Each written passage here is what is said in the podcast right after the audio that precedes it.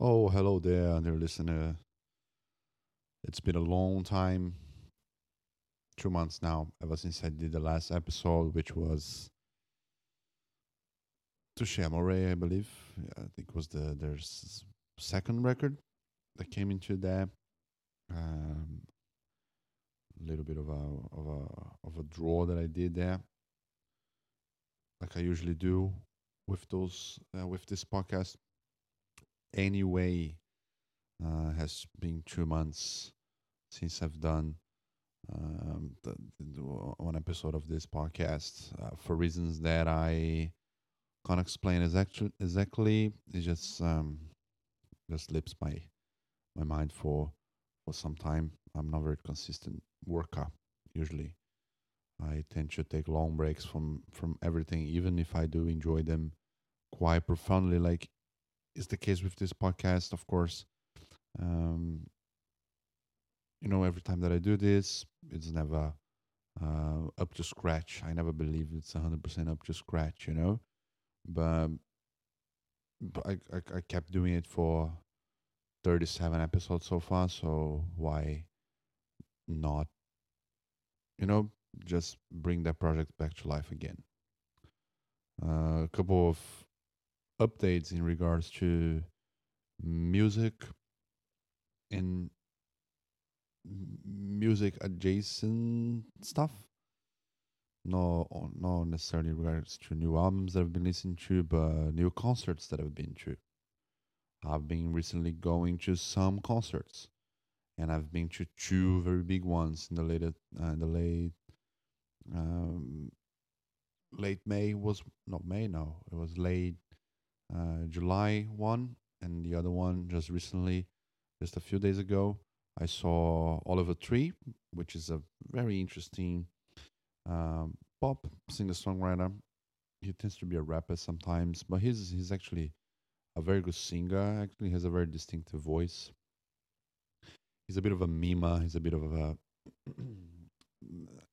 uh, internet figure. You know, it's um, if what's his name, the guy that does it's burning down and and uh, does uh, Danny McBride. If Danny McBride was a singer songwriter, you know, it probably would be something like Oliver Tree. So he's it's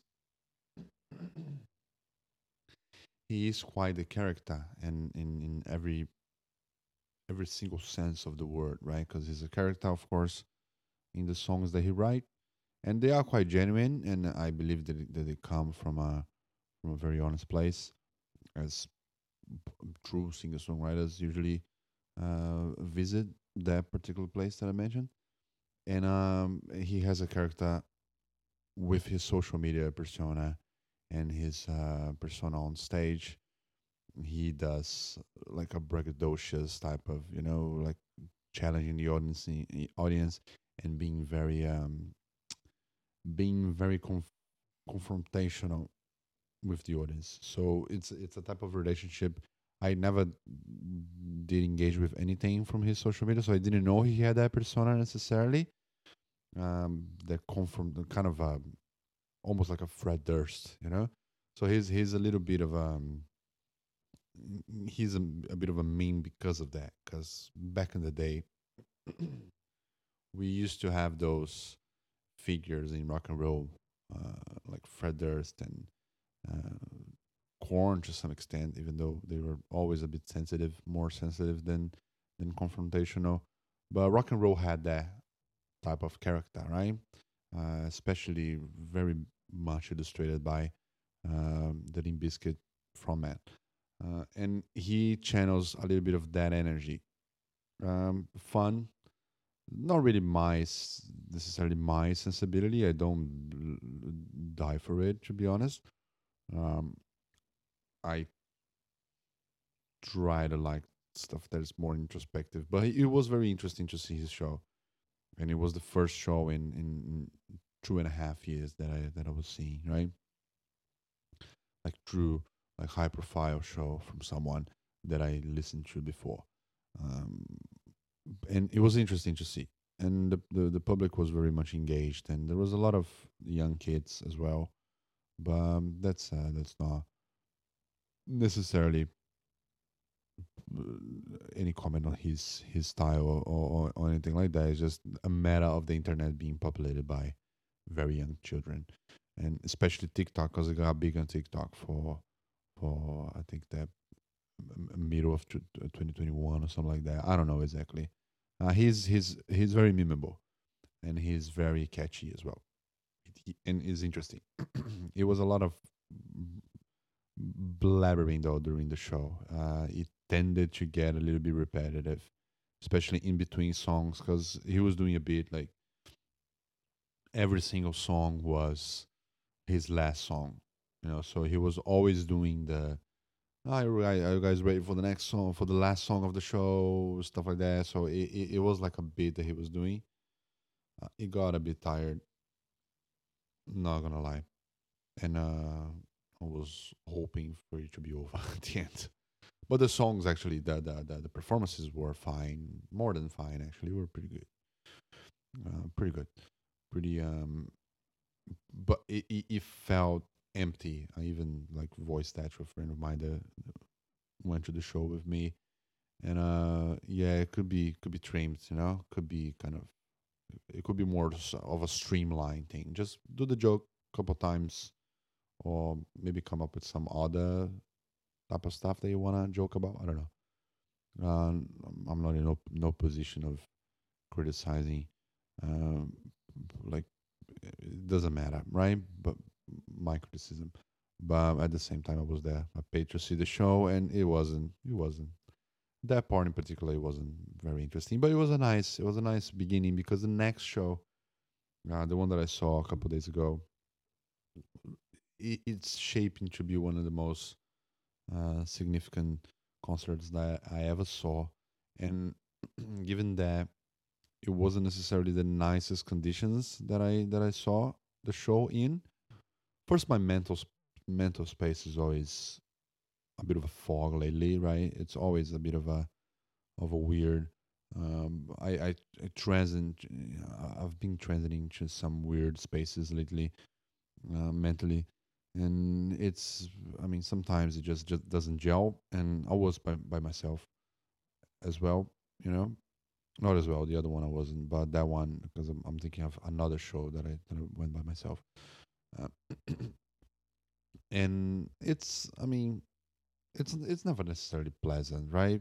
Uh, although it was great, and I've seen shows alone before. Paul McCartney was like, I was alone during that show, and it was it's it's the same energy because I, I don't necessarily make connections out of thin air. You know, it's a little bit hard. I tend to keep keep it myself most part. I think like most normal people do that, but um, I mean, you would think that. I don't know. Maybe you think that I should do that, but I don't. anyway, uh, it was a sitting concert. The ones that it was a theater. It wasn't nothing standing up, so it was a pretty big stadium theater, the Aware Super Theater at Harbour. Uh, great, great, great, great place. I was pretty far away though in a sense that and I talked about Rós previously in this podcast, so that's interesting as well. Um, I believe it's I believe that I did. Let me see. Haven't I? Yeah, I did. I don't remember exactly what I said, but it, I'm sure it stands still to this day. That it's a beautiful album. Uh, Ágætis byrjun, if that's the pronunciation. Anyway, I I stood very far away in the sense that I could barely make heads or tails of what, what was going on in terms of who was doing what in the stage. So I kept hearing the the sounds and seeing like distant and, and, and dark figures and enjoying the, the, the light show, which was great and very well made, very distinctive to its song.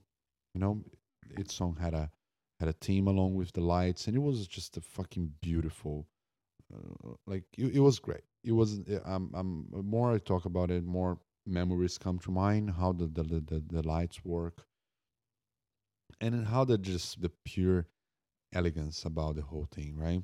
Because they are they are a unique and amazing band. and it was it was good. It was good just to see similar people around. You know, you see the usual types, the uh, the weird people that obviously work with with uh, the music industry, being like sound engineers or having a band or stuff like that. I mean, you you don't get interested in Rós if you don't have an interest in music in general, right? It's just something that you you can't be just a Sigur fan and nothing else, you know. Just liking uh, Taylor Swift and Sigur Rós. Mm-hmm. That's that's not the case ever with anyone. So obviously they, the people that were there, also share a lot of other uh, other common interests about music, and probably very interesting and very nice people, you know. But I couldn't.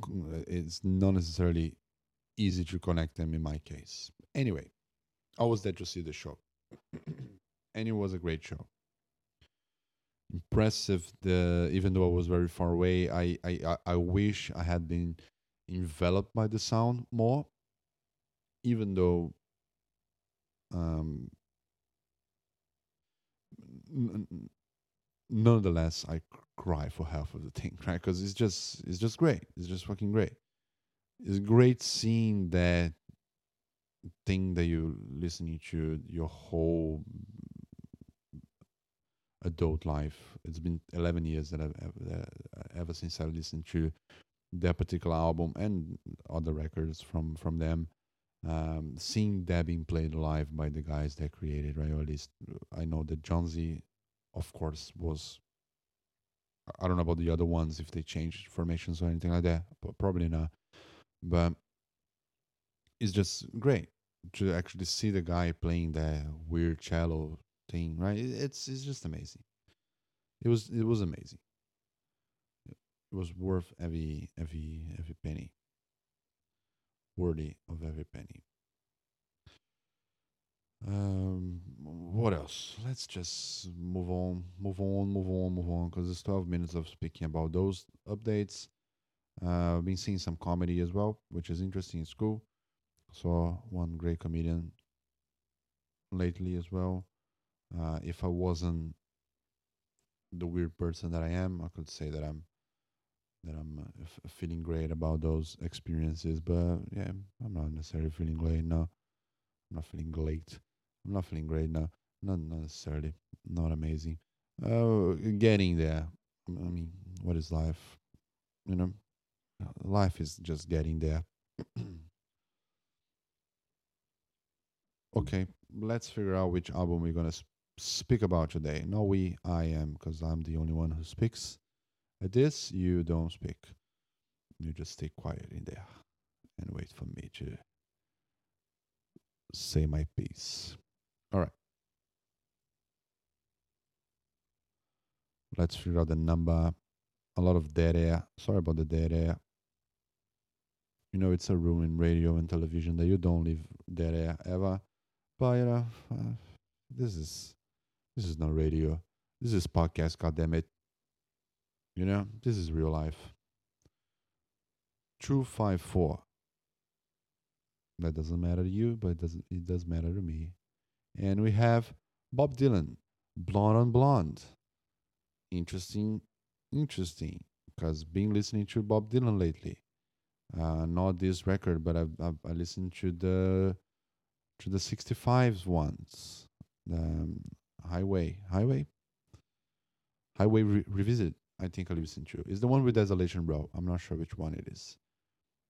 Uh, with like a Rolling Stone and the Desolation Row, which is probably his best album, because I mean those songs, those two songs are great. Bob Dylan, Blonde on Blonde. I believe that's the most. If you want to pretend that you know Bob Dylan, start saying that this is your favorite album, even though you don't know half of it which is probably my case. Um, I always like to say that I loved Bob Dylan, and I s- often cited Blonde on Blonde as the, as his best because what I know about it and what I've heard from it, it's really really good, and it and it sits between like the very electrical uh, and and folk rock type of thing that he did in the 60s and of course 70s but has also the the country blues and folk feeling from the previous albums right? So speaking of how uh, how he moved in his career at least what i know uh, to be true um, he started as a folk singer songwriter, like many of the guys from the from the early '60s also did. Um, started experimenting. Of course, everything became very psychedelic and very electric mid '60s uh, with the British invasion as well. That was a source of influence to all sorts of, of musicians from all sorts of genres and, and, and walks of life, you can say. So he there's the famous pro- protests against against the, the the electric guitar. He was like targeted with some controversies with that with that situation because he was going electrical, you know. And uh, it, it was the move of a true artist to do that, as he always proved to be one of those, uh, even to this day. Uh, very consistent, very very great singer songwriter. Doesn't you know? Doesn't goes without saying and uh, Blonde on Blonde, it's part folk epic, it's part psychedelic experimentation. So it's it's it's pretty much it stands on those two um, phases of Dylan, phases of his um, maturation to the seventies, and also his leg, also you know, in the sixties. So you have let me just grab the track list here because he has a fucking long discography. Jesus, I'm 2009 now and I've been scrolling for half an hour. Let me just type the fucking thing. And I say blonde in blonde. No, it's blonde on blonde. So huge record, right? Uh, one hour and 12 minutes, and the last song is 11 minutes in and of itself. So I know really well Oh, most likely, uh, most likely you go away and I'll go mine. I'm pretty familiar with nine of those tracks, right? It's a great album. It has that ability to be pretty much his. Um, you can say that he's kind of his revolver. I tend to compare everything to Beatles, right? But I think that might be right. Uh, it's way more bloated than than than Revolver, right? And he tends to be it, it takes its time with with the with the songs. It might be the first instance of him really taking his time because I don't remember necessarily the other albums. Fuck me, the other albums. Uh, there are trains in my you know where I live where I live. So uh, I don't believe necessarily the other ones being that long in terms of a of a track list being that extensive. Uh, the songs themselves are pretty large. Bringing it all back home, which is an album which I'm not very familiar with. I know the the the, the obvious ones like Homesick Blues and She Belongs to Me, Maggie's Farm, um, Mr. Tambourine Man, of course, classic hit, right? Uh, that probably started with that particular album. Um, Highway 61 Revisit also pretty bloated as well, but not as much.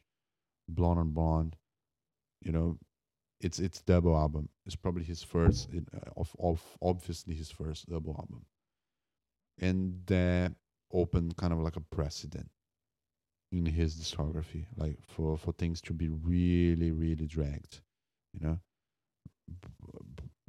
Blood on the Tracks is a very long album.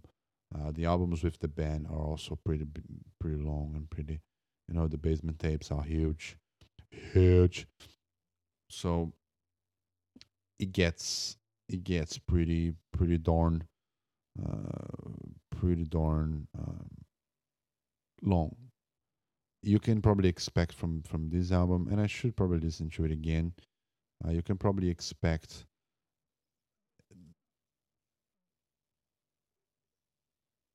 very few words, right? It's a very story driven, rough, and honest uh, approach to folk songwriting. I think that's basically how I can sum up this album. Um, if you like to get more acquainted with Bob Dylan, don't start with Blonde and Blonde. I don't recommend because you're gonna get overwhelmed because it tends to get pretty heady.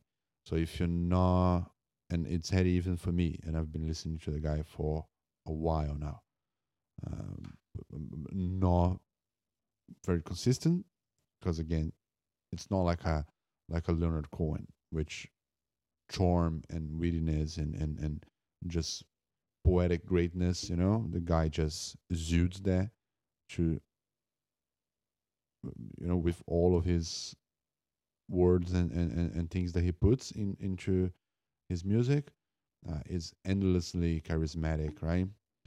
Uh, Dylan, it is an acquired taste, an amazing taste. I, I, I recommend that you get that taste, you know, because uh, it changes your life to to to to be touched by by his by his lyrics and and his uh, delivery as well, the motion in his music, and the stories that he tells and the images that he constru- uh, constructs. Um, but it's an acquired taste. Leonard Cohen's much more. He invites you in, right? Because I, I put like three. For me, there are three truly great lyricists slash singer songwriters, uh, but I, I, I analyze them more in the in the lyricism sense. Uh, Leonard Cohen first doesn't matter, always going to be first. Uh, Bob Dylan and Nick Cave, and then the rest, you know, it, it really doesn't matter. Those are the three greatest, in my opinion. Uh, you can say whatever you want about Tom Waits or George Harrison, or obviously great lyricists and great singer songwriters. More, more George Harrison, more of a singer songwriter than anything else, honestly. But yeah, so the, what, I mean is that I compare them both, right? I compare a lot Bob Dylan and Leonard Cohen, totally different different cr- creatures, right? Totally different cats, but in terms of greatness, right? It's it's comparable in terms of how great they're them both are. And um it's a trip, man. It's a trip. And you have a lot of things to study as well. If you go ahead and, and, and try to, to, to do the Dylan thing, you have a lot of sh- stuff to study and a lot of shit to go through. Because uh, I'm not entirely familiar with everything, but the 70s are a bit rough on the guy, right? Uh, they are quite like like famously shit on albums from the 70s especially but then he comes out with blood on the tracks which is just you know so he has a almost like an infinite capacity of just coming up with great shit is that sometimes because he's so prolific it's just not he misses the mark sometimes with I think I've heard that. I don't have lived experience, you know, with with those type of things. The guy has an amazing catalog, you know. He can fill up like dozens of best of CDs and all that, you know. Even to this day, like his latest album was pretty pretty well regarded. But you have some some some some bullshit ones like Slow Train Coming. What the fuck is that, you know? Uh, saved. What is say? What the fuck is that? He has a Christian phase, which is fine. I'm not. I'm all for Christian stuff. You know, uh, I don't. I don't. I don't take it for granted at all. Uh, I'm. I'm. I'm. I'm on it. I'm on the Christian train, baby. But it is just, you know, uh, really, Dylan, really. Uh, let's just not do that. Maybe Empire Burlesque. I don't know. So the 80s and and the late leg of the 70s was a bit rough on the guy. Uh, I'm here commenting like it looks like I'm commenting the whole um, the, the guy the whole discography, right? But I'm just trying to to keep it in in perspective. That's basically what I do. And then late 90s and begin and late uh, late 80s and, be, and beginning of the 90s was kind of a renaissance with Under the Red Sky. You know, there are some. He he came back with a vengeance with the bootleg series as well, which is pretty well regarded. Um, some some songs in there, um, and then late late two thousands and um, early two thousands, also pretty pretty well. it has a lot of stuff, right? If you wanna, so, uh, if you wanna start start with freewheeling, try to see how much of the 60s you can stand uh, the, the first like three albums freewheeling and uh, bring it all back home and the one with the desolation row highway 61 uh, those are the, the, the, the b classic ones so you can't really go wrong with those uh, if you, if you wanna if you wanna start listening to Bob Dylan, I'm probably recommending those those records. Uh, if not, just you know, look at the the next episode, see if you if you find any interest in the next one. It's too bad, you know. But he is he is really good. He's uh, no wonder he's the figure in music that he is, right? I'm not um, I'm not a, a specialist, even though I really love some of his stuff. But it, it has to be it has to be some in the mood for it, right? It's it's it's it's kind of a if you're not the mood for it, it's gonna be tough.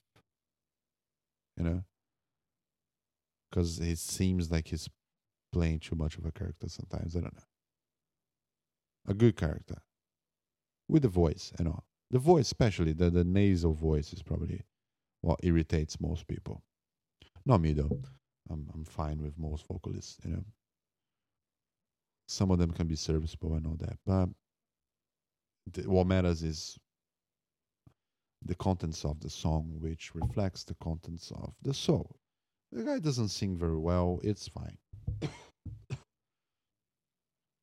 it's like beauty, you know. You can you can be a pretty person, but if you're not and you're a good person, it's better to be a good person. So that's the same thing with the song. You can be an ugly singer, you can have an ugly voice, but if you're a good song, you're a good song. You know, it's kind of what I mean. I think I'm getting getting a kick out of this. I'm, i might be another one. I might I might uh, record one right after this. See how it goes. See, you know, where that leaves me in regards to what what's what's going to be talked about. Bob Dylan, Blonde on Blonde, truly uh, one of his most challenging ones, like especially from that era. I put right there with Blonde, Blonde on the Tracks. Blonde on the Tracks is quite challenging as well. It's a quite dense album. I think that's the first time that he actually went full on dance, not dance like dancing is dance with an S. Um, you have to you have to bear with the guy a little bit, you know. If you listen to music that way, which is the right way to listen to music, paying attention to what's being said and what's being done, you know. Um, not any type of other listen, other type of listening is totally invalid, but you know, if a song is good enough for you have uh, for you to have your attention attached to it, why not give your attention? So, and usually good artists, it's part of the part of the experience is enticing you to pay attention, and I believe that Dylan does that quite wonderfully, and he does that in this album for sure. That being said, I will suspend this broadcast and send you a hug and a big kiss. Yes? And uh, thanks for listening. Listen to that album. At least listen to like Just Like a Woman and uh, what else? Uh, leopard, leopard something. What's the name of it? It's leopard, leopard leopard skin pure box hat. It's a great song. It's funny as hell. And uh, one of us must know the first one is great as well. Rainy Day Women. Uh, it's good. It's good. It's very good. It's very good. Bye bye. Bye bye.